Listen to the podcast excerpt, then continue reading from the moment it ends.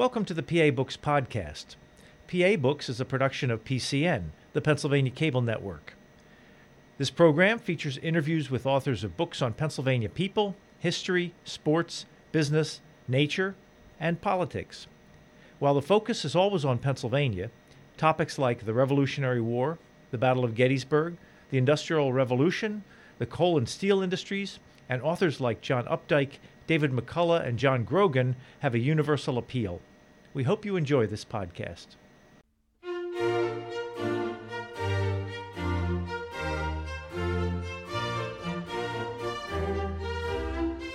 This week on PA Books, the author of Buck, a Memoir, M.K. Asante.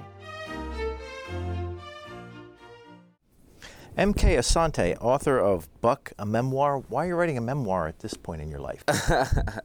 well, you know, um, memoirs deal with a specific period of time in our lives, you know. And I wanted to focus on my coming of age because I felt it would be incredibly inspirational. Um, I felt like it would be empowering for other people to read about my journey. You know, Frederick Douglass said, without struggle, there's no progress. And so I wanted to focus on a time in my life where I endured great struggle, but also great progress. And so I chose to write a memoir, Buck, about my time coming up in Philadelphia and really my education. You know, um, Buck is a book about education. It's about miseducation, it's about self education, re education, street education, and also the difference and the distance between school and education. What does the MK stand for? Ah, you know, um, my first name is Molefi, my middle name is Malo. Where'd you get that name? Uh, I, you know, my parents. Um, I was born in Zimbabwe. My parents are from America. It's a really interesting story. That's part of the reason why I wrote a memoir. You know, you start to realize how unique your story is. You know, my parents. Uh, my mom is from Brooklyn, New York.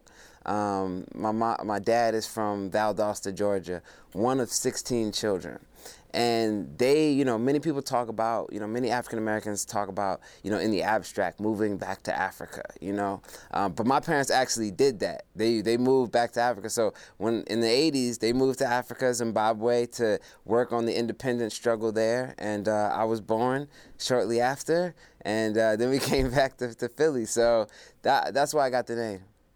Have you been to at Zimbabwe since you grew up? I have. I have. I've been to I've been to over 40 countries, and I've been to lots of countries in Africa: um, Zimbabwe, Zambia, Namibia, Malawi, Uganda, Kenya, Ghana, Senegal, Egypt. I mean, just all over the, the continent. I love Africa. For people who don't know, where's uh, Z- okay? Zimbabwe? So Zimbabwe is in southern Africa and um, you know, just a, a, really amazing country full of rich history.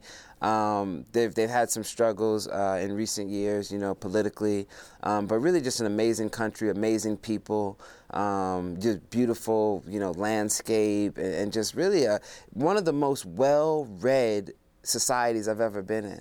Everybody reads. Everybody, little kids, old people, everybody read. It's a it's a reading, very literate society. So it's cool to be to, to go back. Were you a reader when you were a kid?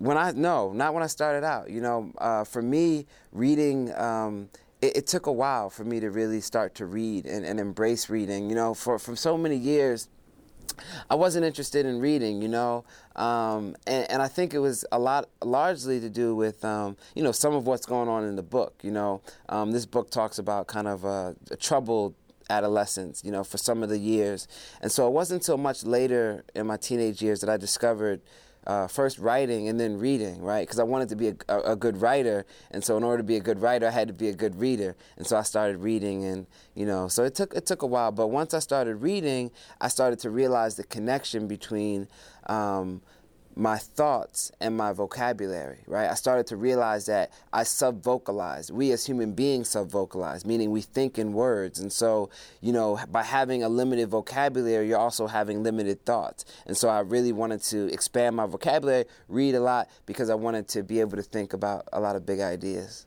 How old were you when you started reading? Um, it was probably 16 going on 17 around that. What around, got you started? That age. Well, you know, we would have to back up a little bit. Um, you know, Buck deals with you know my crazy kind of interesting childhood, educational issues, all these different things happening. Um, you know, I wasn't interested in school for a long time. I got kicked out of a lot of schools actually. Um, you know, I was just uh, rebelling against everything, and um, I, I, I ended up in an alternative school called Crefeld and uh, it's in Chestnut Hill. And you know, it was a school. I, had been kicked out of other schools before. My mom, she begged me to go to school. You know, my mom was having mental health issues. Um, you know, at this point, my, my, my father was gone. My brother was in jail, and uh, a lot of things. There was a lot of strife in the family. And um, my mom, she really uh, urged me, "You have to go to school. You have to go to school." I said, "Mom, but no school will take me." She said, "If I find a school that will take you, will you go?" So I said, "Sure, I'll go." So my mom finds this school called Crefeld. Now, other schools I went to, you know, looked like uh, one school looked like a warehouse. Uh, another school looked like a prison, jail. You know, you know, these are some of the schools that I went to.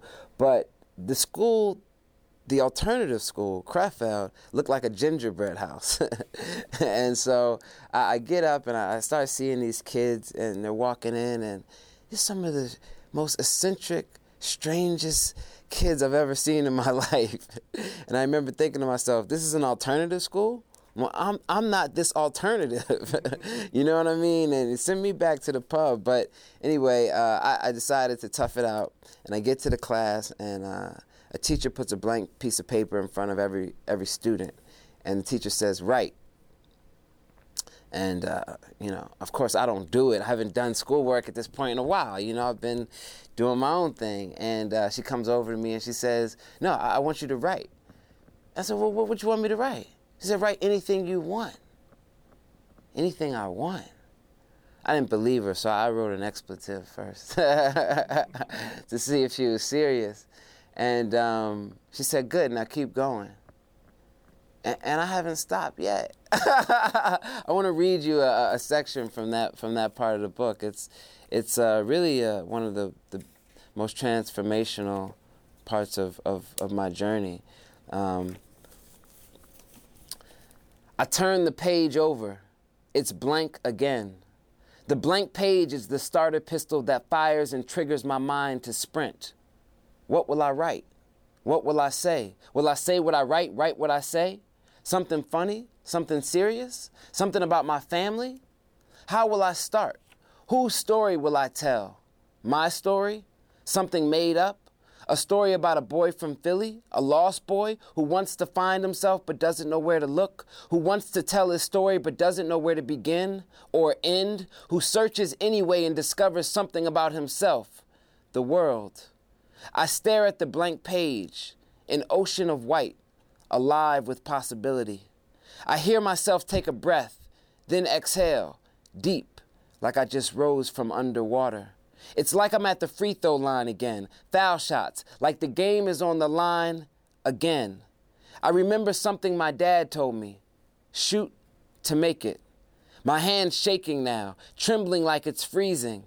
Then it hits, a silence louder than all the music I've ever heard in my life all the light in the world in one beam before me. I grip the pen, and something shoots down my spine, sits me straight up. The pen feels heavy, like it's made of stone. I stare deep into the blank page and see myself. I feel something I've never felt before purpose. I don't know what my exact purpose is yet, but I know it has something to do with this pen and this blank page. I am a blank page. Holding the pen this way, snug and firm in my fists, makes me feel like I can write my future, spell out my destiny in sharp strokes. The blank page begs me to tell a story, a story that's never been told before, and to tell it like it will never be told again. The blank page lights up a room in my heart that I didn't even know existed. So, that's a, a scene from the moment when I discovered writing and then subsequently discovered reading because I wanted to be a good writer. And just to jump ahead to the present, you're now a college professor? Yeah, I'm now a, tenured professor at Morgan State University. Um, I teach creative writing, um, screenwriting, film. I teach a class based on my last book called It's Bigger Than Hip Hop, which uses hip hop as a, uh, a lens or a prism to kind of examine social political issues. Well, just latching onto that, for somebody who just does not get hip hop, can you explain what is it about that has the appeal? Yeah, I mean, there's there's lot, you know, there's so much confusion sometimes about about hip hop, um, and, and and Buck is definitely you know written in a in a hip hop tradition in in a way, um, but hip hop is you know a cultural movement and it has five elements, and so when people talk about hip hop, sometimes they're talking about rap music, um, sometimes they're talking about hip hop culture. And so sometimes those things are, are used interchangeably, but they're not the same.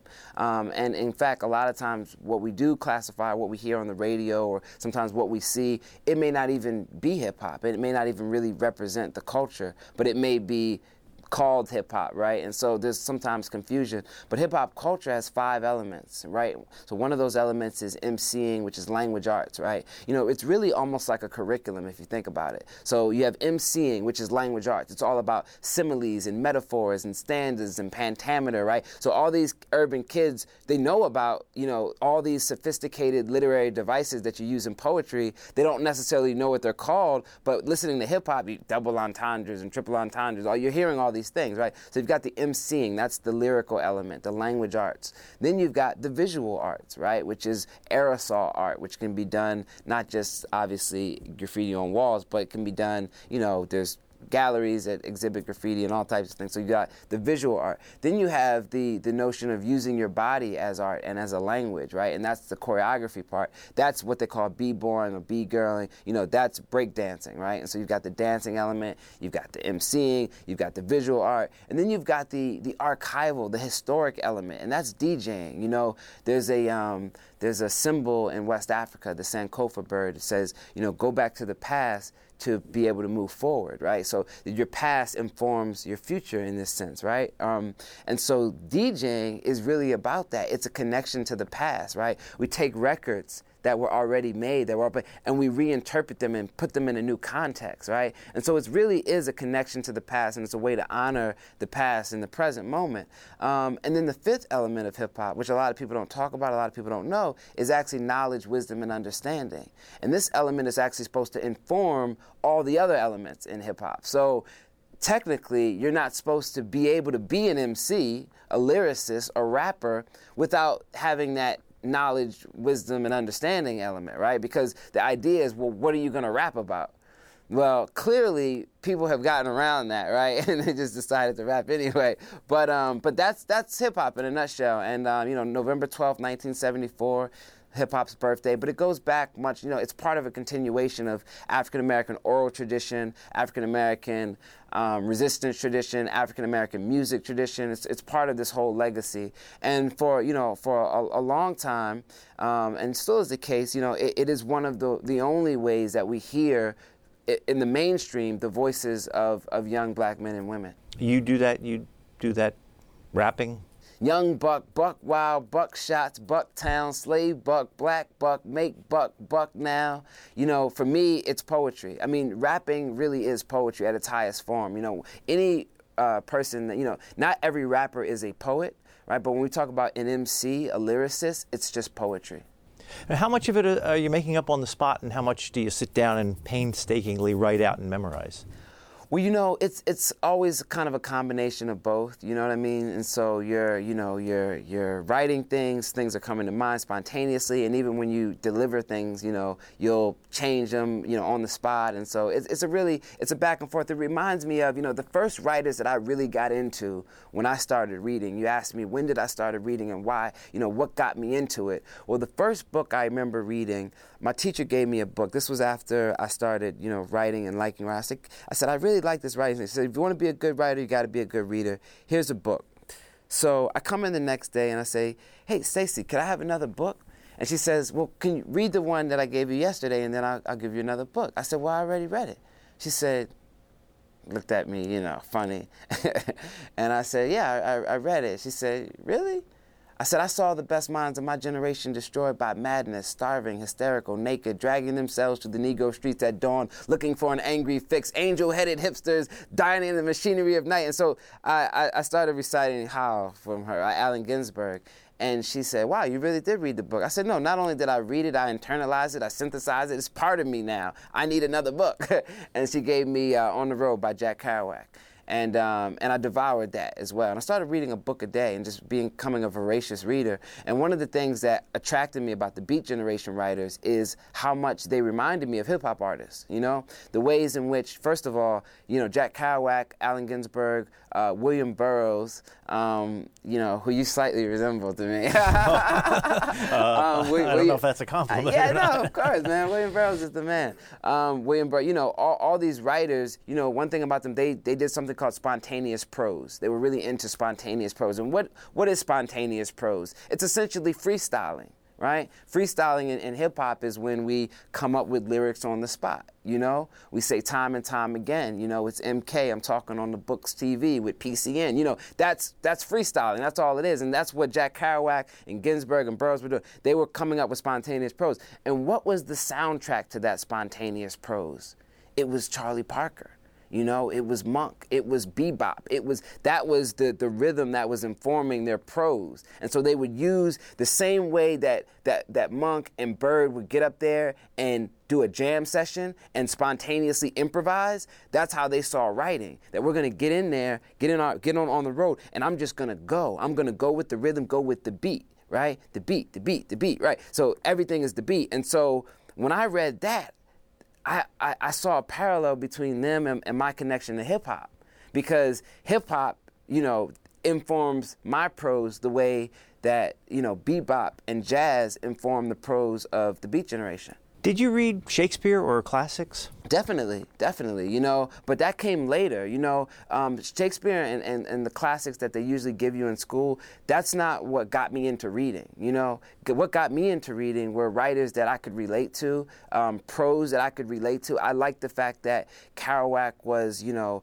um, and these guys were rebels, you know what I mean, in America. They were uh, questioning the status quo. Um, they were even challenged, even in the way that they wrote, they challenged language. You know, they challenged notions of, of language. Kerouac would have these long sentences, spontaneous sentences with little to none, no punctuation. And so here you have this guy who's challenging in every way. And as, a, as an adolescent who's rebellious, I identify with that spirit. Later on, you know, in college and grad school, I, I started studying people like Shakespeare, you know, and I started seeing, again, parallels and things when I looked at African American language, looking at something like The Tempest, for example, and seeing Prospero teaching Caliban the language and then Caliban using that language to curse him. And I started to realize, wow, there's parallels in, in that even in, you know, at the African American experience in terms of language and how we learned language and then how we use that language in very, you know, um, uh, you know, subversive ways sometimes. And so that was interesting to me. Did your friends think you were kind of strange suddenly getting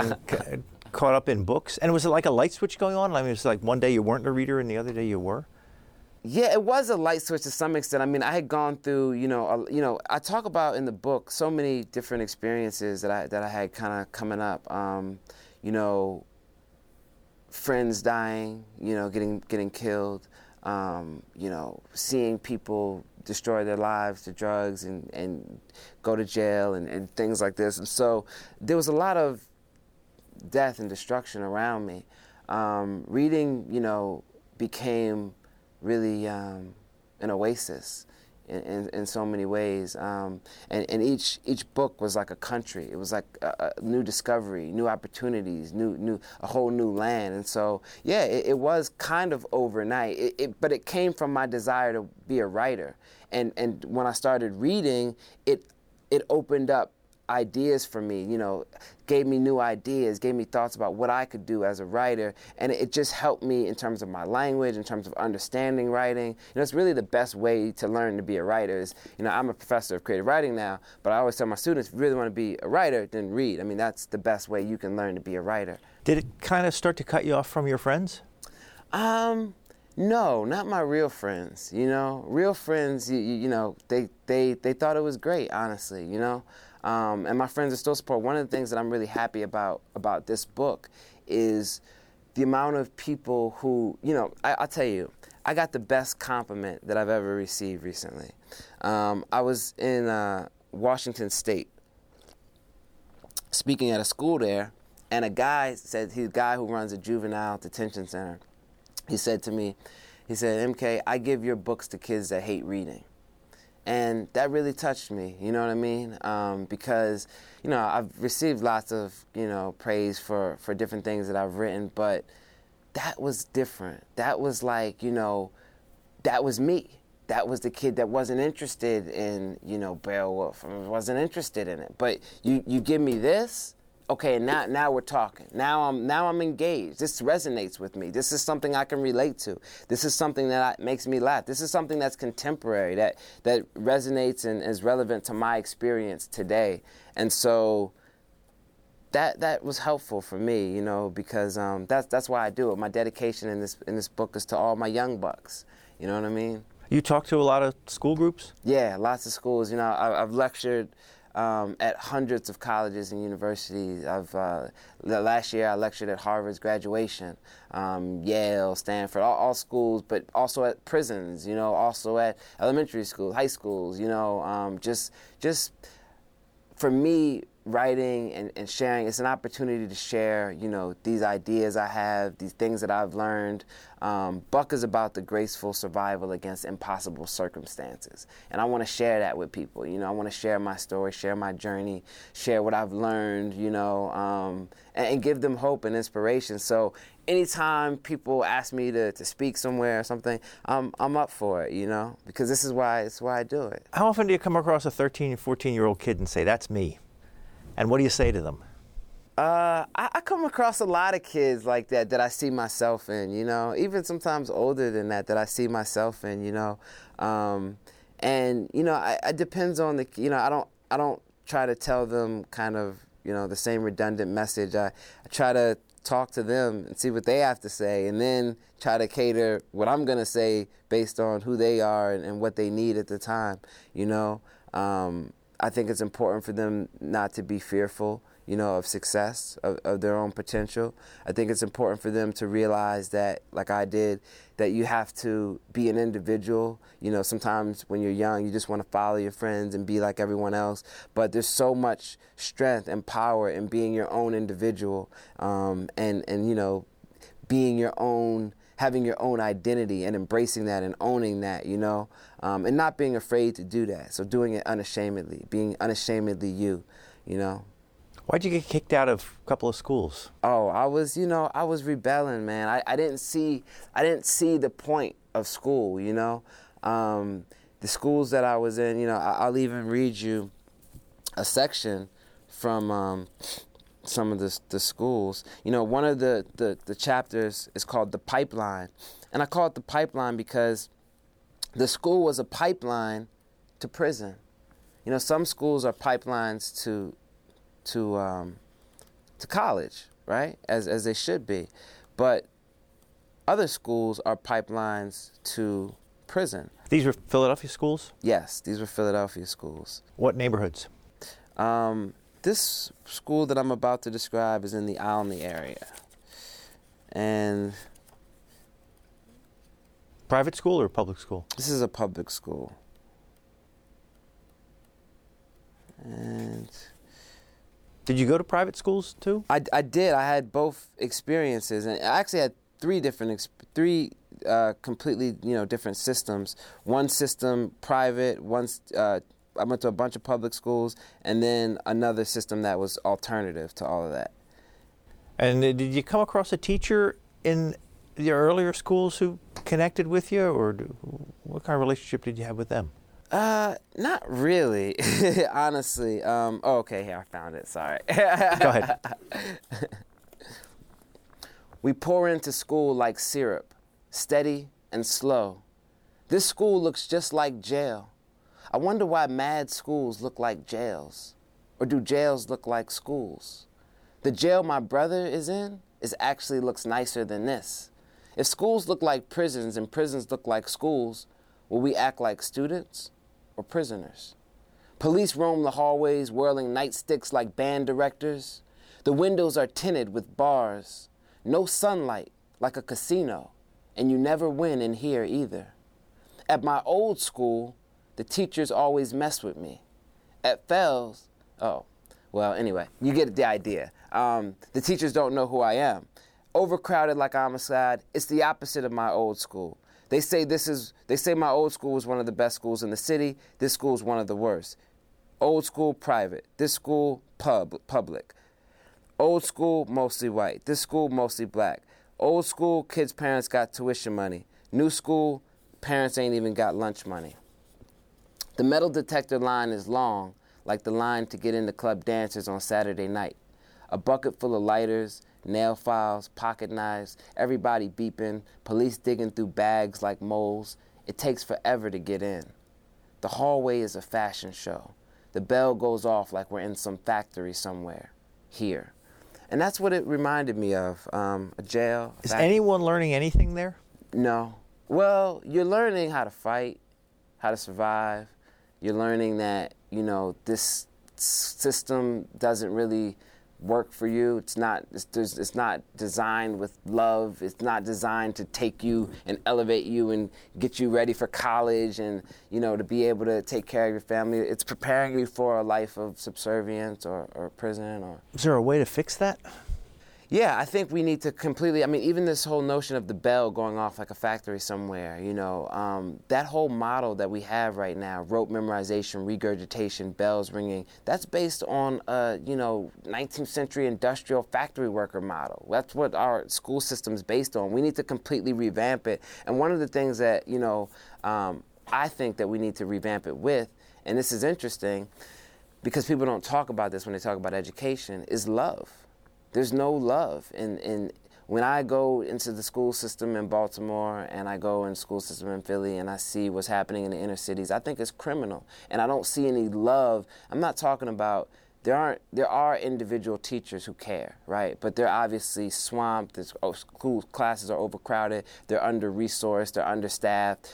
But I'm talking about in the design of the school, in the design of the curriculum. We don't see that love, right? That love for the next generation and actually trying to give them something that's going to help. So I think that's that's part of it. I think it can be fixed. I think even the alternative school that I went to is a great example of that. You know, the blank page, encouraging encouraging creativity.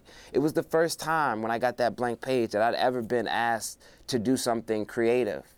You know, in a, in a class, right? To actually express myself. You know, and not just copy what was on the board. What kind of influence did your parents have in your life oh, compared to, say, your friends? Yeah, my, my parents, you know, the major influences in my life were my brother, number one, um, my older brother. He's very prominent in the book. His name is Uzi. Um, my dad, and then my mom. And they're all really prominent in the book. Um, I'll read you a little bit from, from my brother first, just so you can kind of get a get a sense of who my brother is. Um, this is brother who was in prison. Yeah, he, he is he still there? No, he's he's not. And and throughout the book, he's he's in and out. But his letters from jail are in, interspersed throughout the book as well, so you get to hear what he's telling me. Um, but Uzi is the color of walnuts and has a long, sharp face like the African mask my dad hangs up everywhere. His name is Daoud. My parents call him Daoudi, and the hood calls him Uzi. He's got a bunch of other names too, like some superhero. Uwap, Daoud, Uzito, Wap the Culture, Cool D, Pinch P, Big U, Barker Lark, Drop the Miss rhyme, Big Fly, and Stilt the Kilt. And this is how it always goes. Me following Uzi and everything, everywhere, like his little black JanSport, covered in Marc-Celotte, strapped tight to his back, koala style. Anywhere, any place. He does it, I do it. He tries it, I'm trying it. He can, why can't I? Sometimes I even duck like him under doorways, even though he's way taller and I don't need to duck. so that's my brother, and um, yeah, he had an incredible influence on me. You know, he's really intelligent, um, and he was always attracted to the streets. You know, so he was always in the streets and just educating me about things. You know, I say in here, I say, um, I follow my brother to sweaty Badlands house parties that always end in crazy shirtless rumbles with everybody howling "North Side, North Side" in the middle of the street to Broad and Rockland to cop dime bags from one of the dusty bodegas with nothing but baking soda and expired Bisquick on the shelves, to freestyle ciphers on South Street that the police always break up for no reason, to crack on Johns getting off the L at 69th Street like, yo, shorty, let me holler at you for a minute to scale the fence to watch Sad Eye, the Jordan of street ball, hoop at 16th and Susquehanna, to skate the ledges and steps at Love Park until we get chased away, to bomb the Orange Line subway with Sharpies and Kiwi polish sticks. This is my brother, right?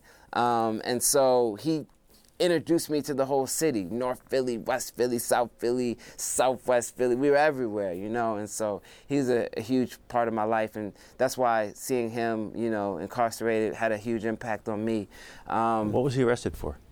He was initially he was arrested for stealing a car, and that was um, here in, in, Philadelphia.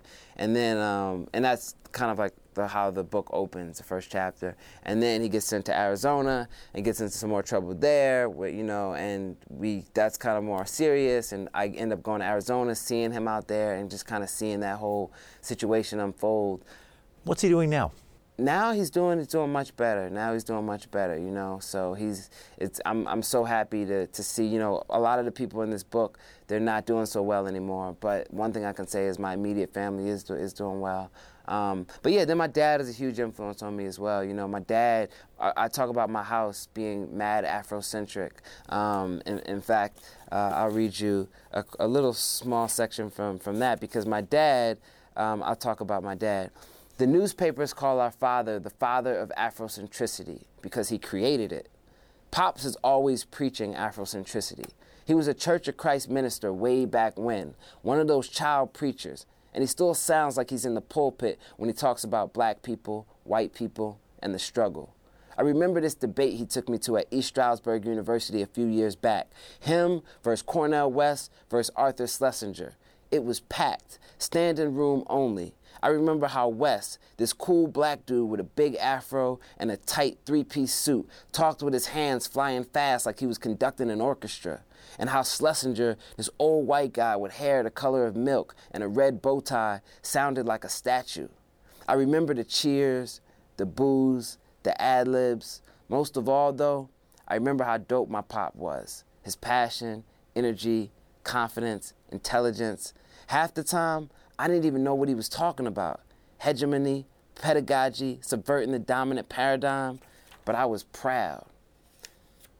Our crib is mad Afrocentric.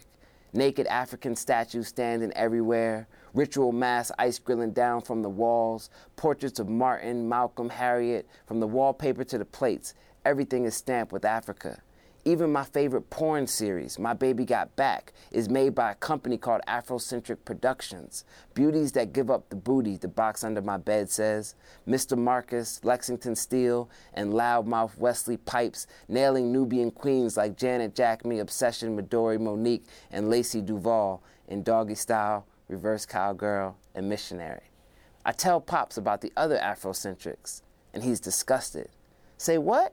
But he's the one who's always talking about how black people should have their own stores, own banks, own schools.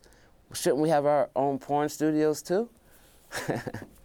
so my house was mad Afrocentric. You know, my dad um, was a proponent of Afrocentricity. You know, he I grew up with, even though you know he's from grew up, you know he's born in Georgia.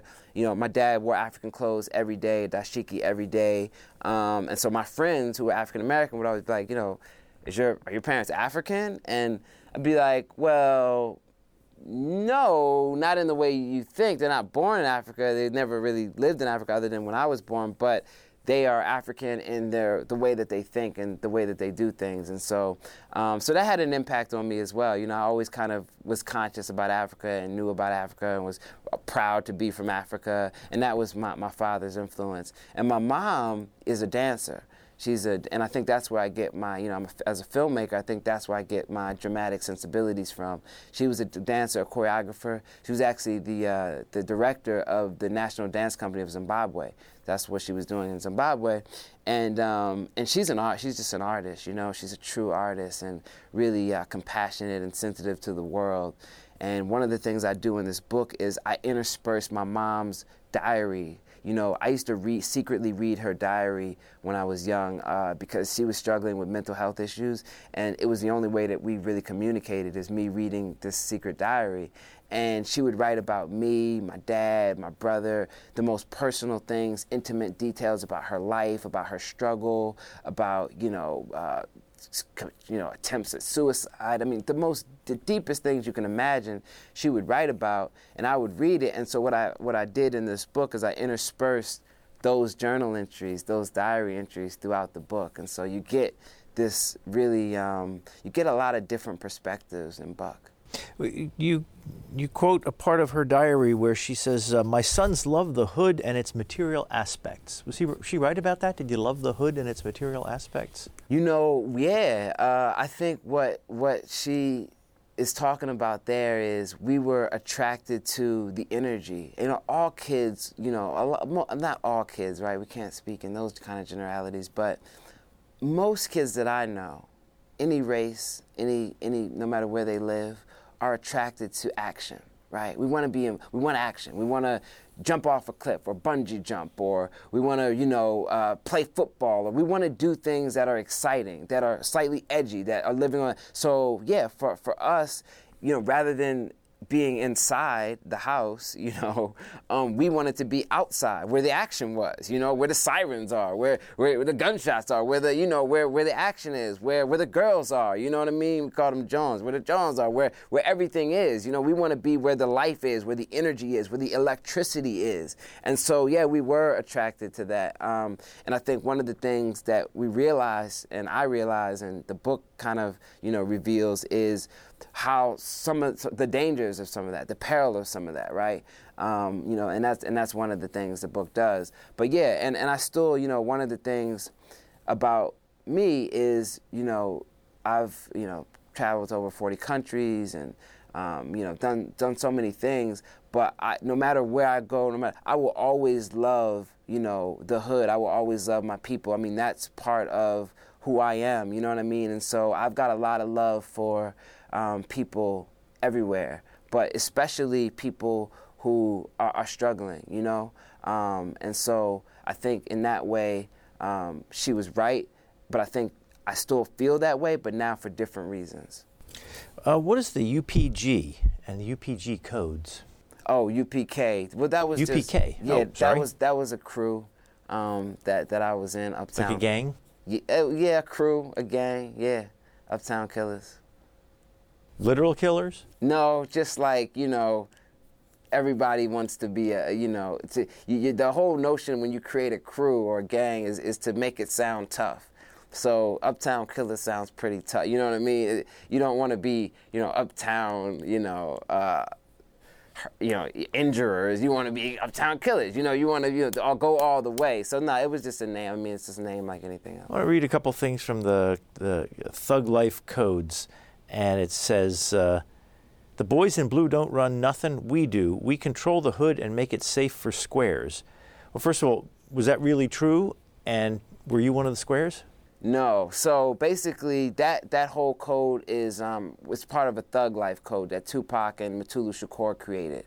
Um, so Tupac Shakur, you know, his, his stepfather was this dude named Mutulu Shakur, a political prisoner, and was very conscious about like, you know, how to take the energy of hip hop and young people, but to, to give it some a little bit more substance. And so they created this what they call Thug Life Code. And Thug Life stood for was an acronym. Stood for the hate you gave little infants F's everybody right?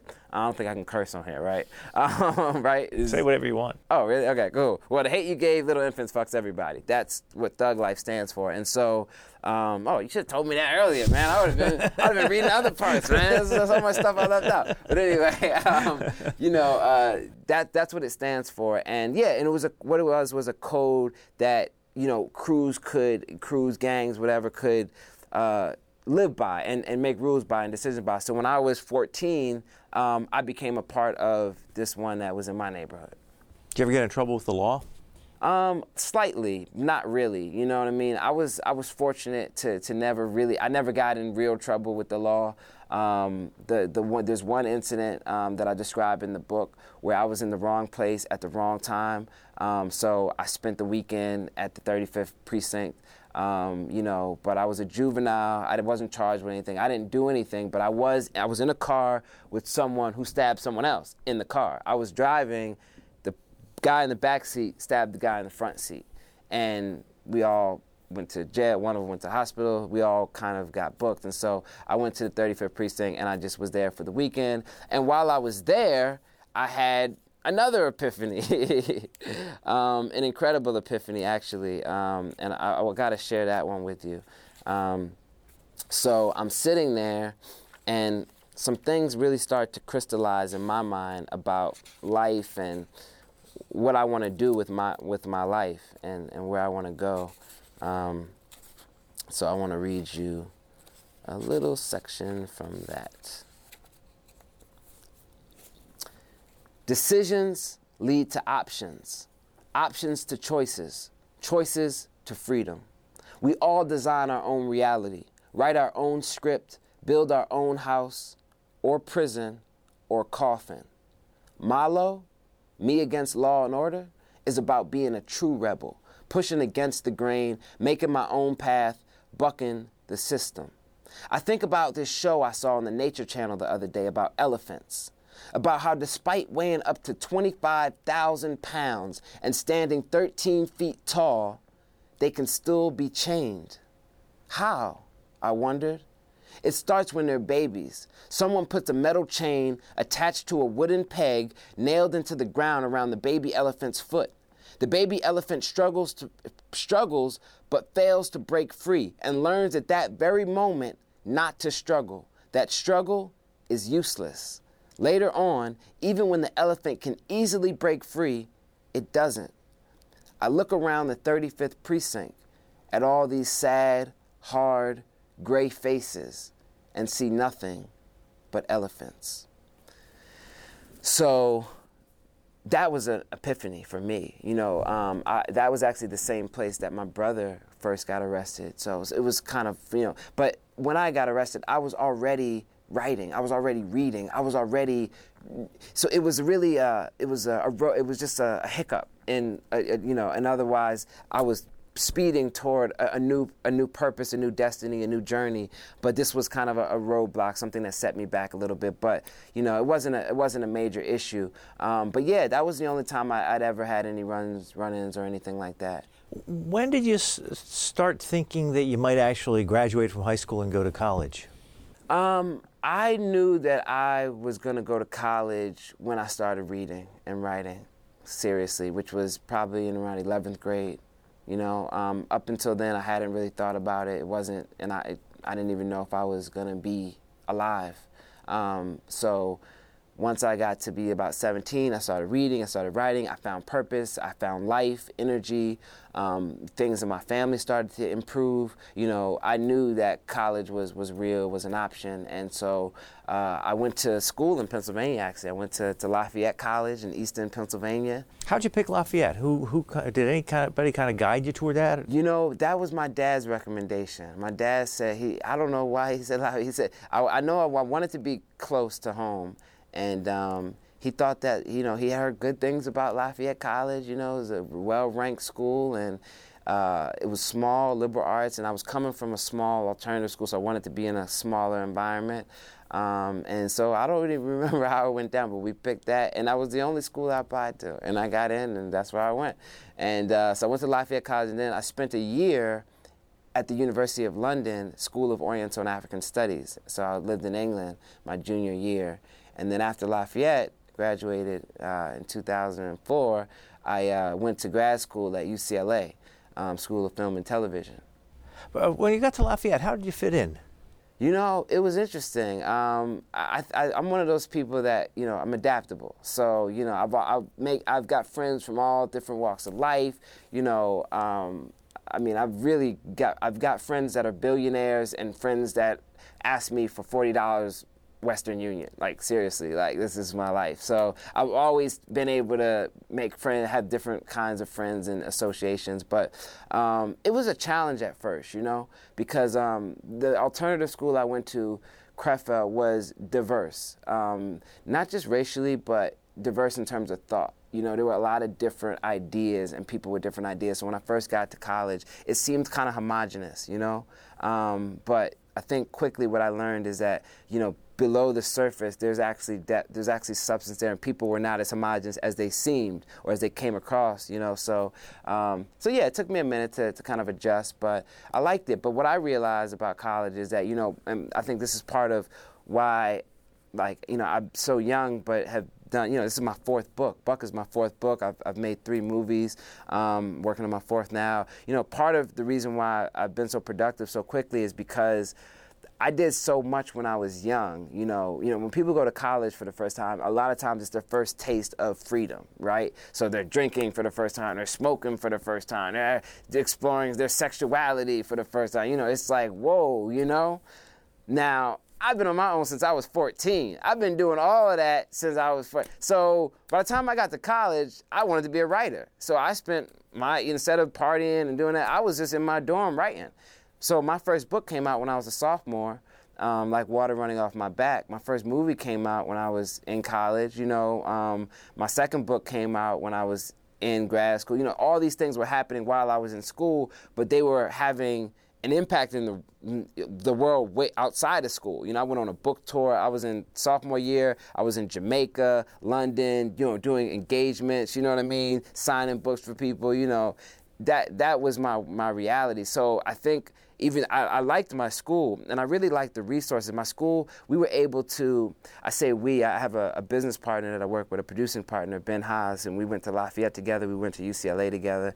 And what we did when we were there was we were able to use the small liberal arts environment to cultivate our needs. And so we created the first hip hop digizine, a DVD magazine at Lafayette College. We raised $100,000 the school incubated us, gave us an office in the basement of the business building, gave us taught us courses about how to write a business plan. We met with some of the top executives who had graduated, who were alums from Lafayette College, um, and we set up this business. We hired, we had interns um, who were students at Lafayette who were interning with our company, and they were getting college credit for it.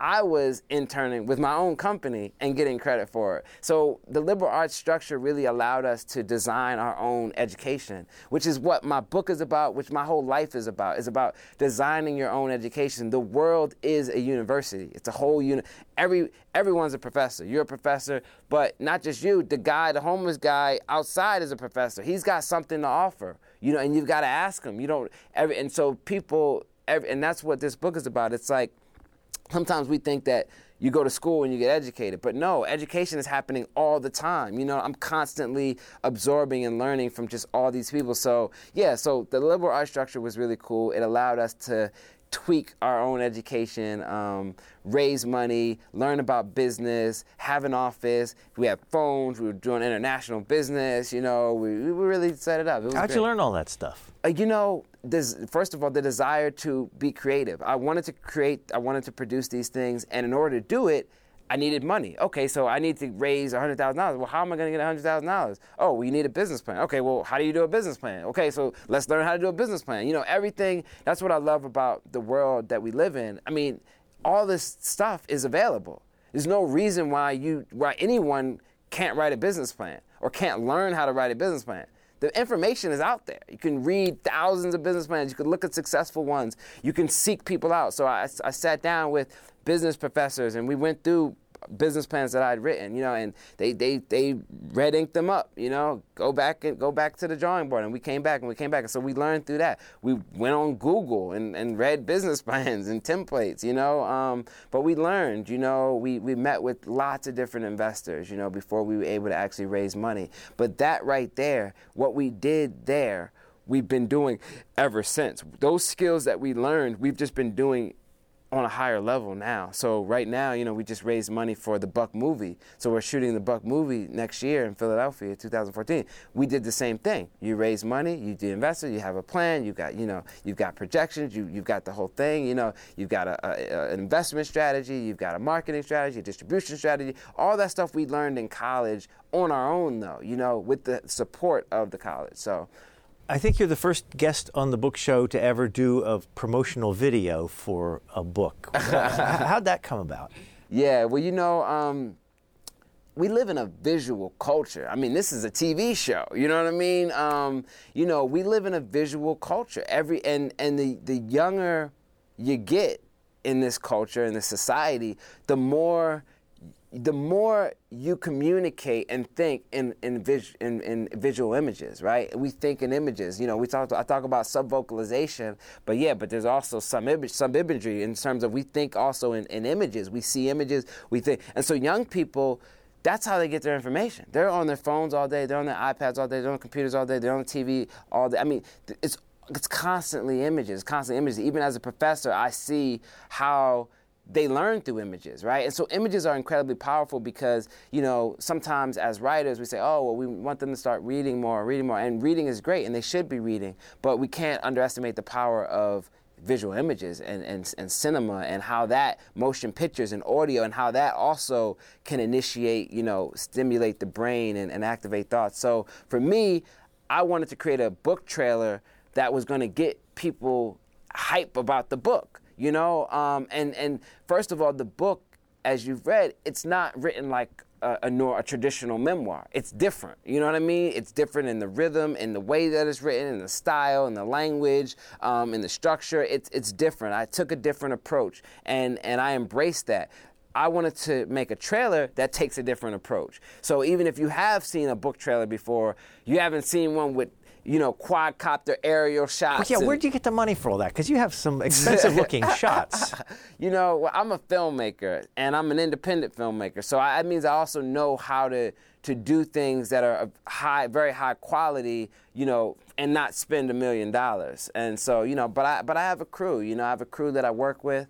Um, Schultz Visuals out of L.A. You know, we shot some of it in L.A. in Malibu, some of it in, in Philly, North Philly, Newkirk Street. Um, we shot some of it on the, the, the, roof of the Phoenix, the aerial shots, the Love Park. You know, all these things. But um, yeah, you know, I'm a, I'm a I'm a filmmaker. I'm an entrepreneur. You know, um, and so all this is is is or, organic to me. It's natural to me. It's part of. So the the, the trailer budget was part of uh, part of the budget for marketing for the for the for the for the book.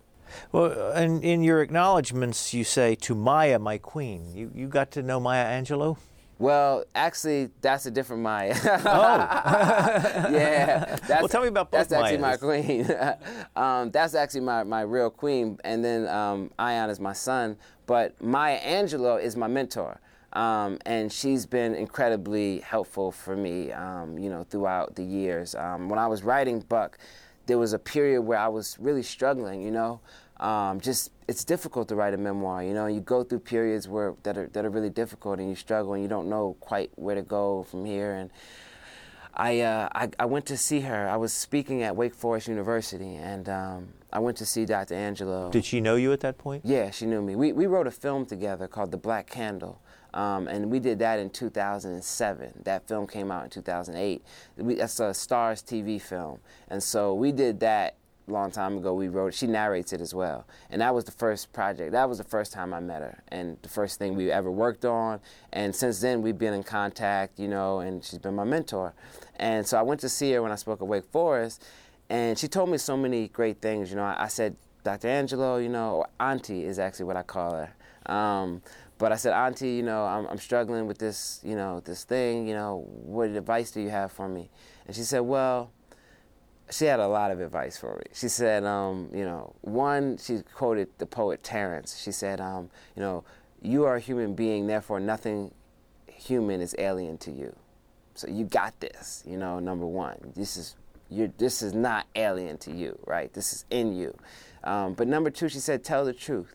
She said, the truth is universal. She said, tell the emotional truth. She said, that's what's important. She said, sometimes people think the truth is the date that something happened or the exact location of something happened. She said, that's not the truth. Said, the emotional truth. How did you feel? How did it make you feel? What did it do to you? How did it affect your, your family? Those are the emotional. He said, those things are what's going to make your book resonate with, you know, uh, a woman in Ohio, a white woman in Ohio who's never been to Philadelphia, Pennsylvania. You know, going to make uh, your book connect with um, a, a, kid in Africa, right? In Zimbabwe, in Harare, who's never been, right? You're going to make it connect with, you know, an Indian guy, and where all these different people can connect with it because the truth, when you deal with those universal archetypes, right? When we talk about, you know, love and pain and joy and how we felt, and we deal with our emotional core, it connects to everybody And so, so Dr. Angelou, Auntie Maya has been extremely helpful in my journey, just giving me the confidence to, to tell my story, teaching me a lot of things about writing, um, and just being funny and being like, you know, she's really hilarious. She's got a lot of jokes. Were, were parts of this book uh, difficult to write? Like too personal? Were there things you left out because they were too personal? No, I didn't leave anything out because it was too personal. Um, I always tell people though, you know, because people say sometimes they ask, you know, well, do you leave anything out of a book or memoir? And I say, well, there's a lot of things you leave out. You know, I mean, if you think about how many times I, you know, how many how many hours I was sleeping during these years, you know, or how many how many times I took a shower, or went to the bathroom. I mean, that's none of that's in there, you know. So there's things you leave out, but nothing substantive, nothing important to the story, you know, was left out. I wanted to be raw and completely honest. You know, part of this book was liberating for me. It was cathartic. It was for me to be able to just write freely without worrying about anything. You know, not thinking about, um, oh, well, this is too personal, or I don't want to reveal this, or you know, what's this person gonna think? No, this is it it's all out there, you know, um, and that, that that's an empowering feeling. You know, you start to realize that sometimes people think that that makes them vulnerable, but what I realize is that vulnerability actually is strength. You know, the strength of, of sharing and being so open and honest like that. You know, so now I didn't leave anything out. Nothing was too personal. Um, I really wanted this to be a personal book, to be intimate. I wanted you to because I feel like. You know, going back to visual culture and, and our generation, you know, the young, they they see through. They're so everything is so transparent. So they see through if it's not real, if it's not authentic, if you're not being honest, if you're being disingenuous, they can tell. And nobody wants that. Nobody wants to read that. Nobody wants to yeah. Is is this an audio book? Yeah, it is. Did you read it? Yeah. Was it fun to read? It was so fun to read. Um, yeah, I definitely I read the audio book. Um, and then Adenrele Ojo is a she read my mom's journal entries. She's an actress, and um, it was really fun. We only have about a minute left, but you you said how everybody is a professor, but you really are a professor. I'm You're really a professor. To be a professor. Yeah, I'm a tenured professor, the youngest tenured professor in the history of my university. How old were you when you were tenured? 25. What's a class of yours like? It's like um, a performance, a show, a dialogue, a conversation, a lecture, a movie, a comedy show and a library session and a workshop and a creative, spontaneous gathering, and it's all that. It's just it's fun. That's it's at Morgan State. Morgan State in University Baltimore? in Baltimore. Can ordinary people just sign up for it, or is there a waiting list? Yeah, you know, um, most students, you know, usually my classes are really full. Um, but I have people all the time who don't even go to the college who just come and they ask if they can sit in, and I'm really cool with that. You know, in fact, someone in Philly, we did an event in Philly yesterday at Crefeld, and someone said, "Hey, can I come to your class tomorrow?" I said, "Yeah, come on in." You know, free free education. Well, I, w- I wish we had more time. We've been speaking with M.K. Asante. He's the author of this book, Buck, a Memoir. Thank you very much. Thank you so much for having me. Appreciate it. You've been listening to a podcast of PA Books, a production of PCN, the Pennsylvania Cable Network. We'd like to hear from you. Our email address is pabooks at pcntv.com. Like us on Facebook to learn more about PA Books.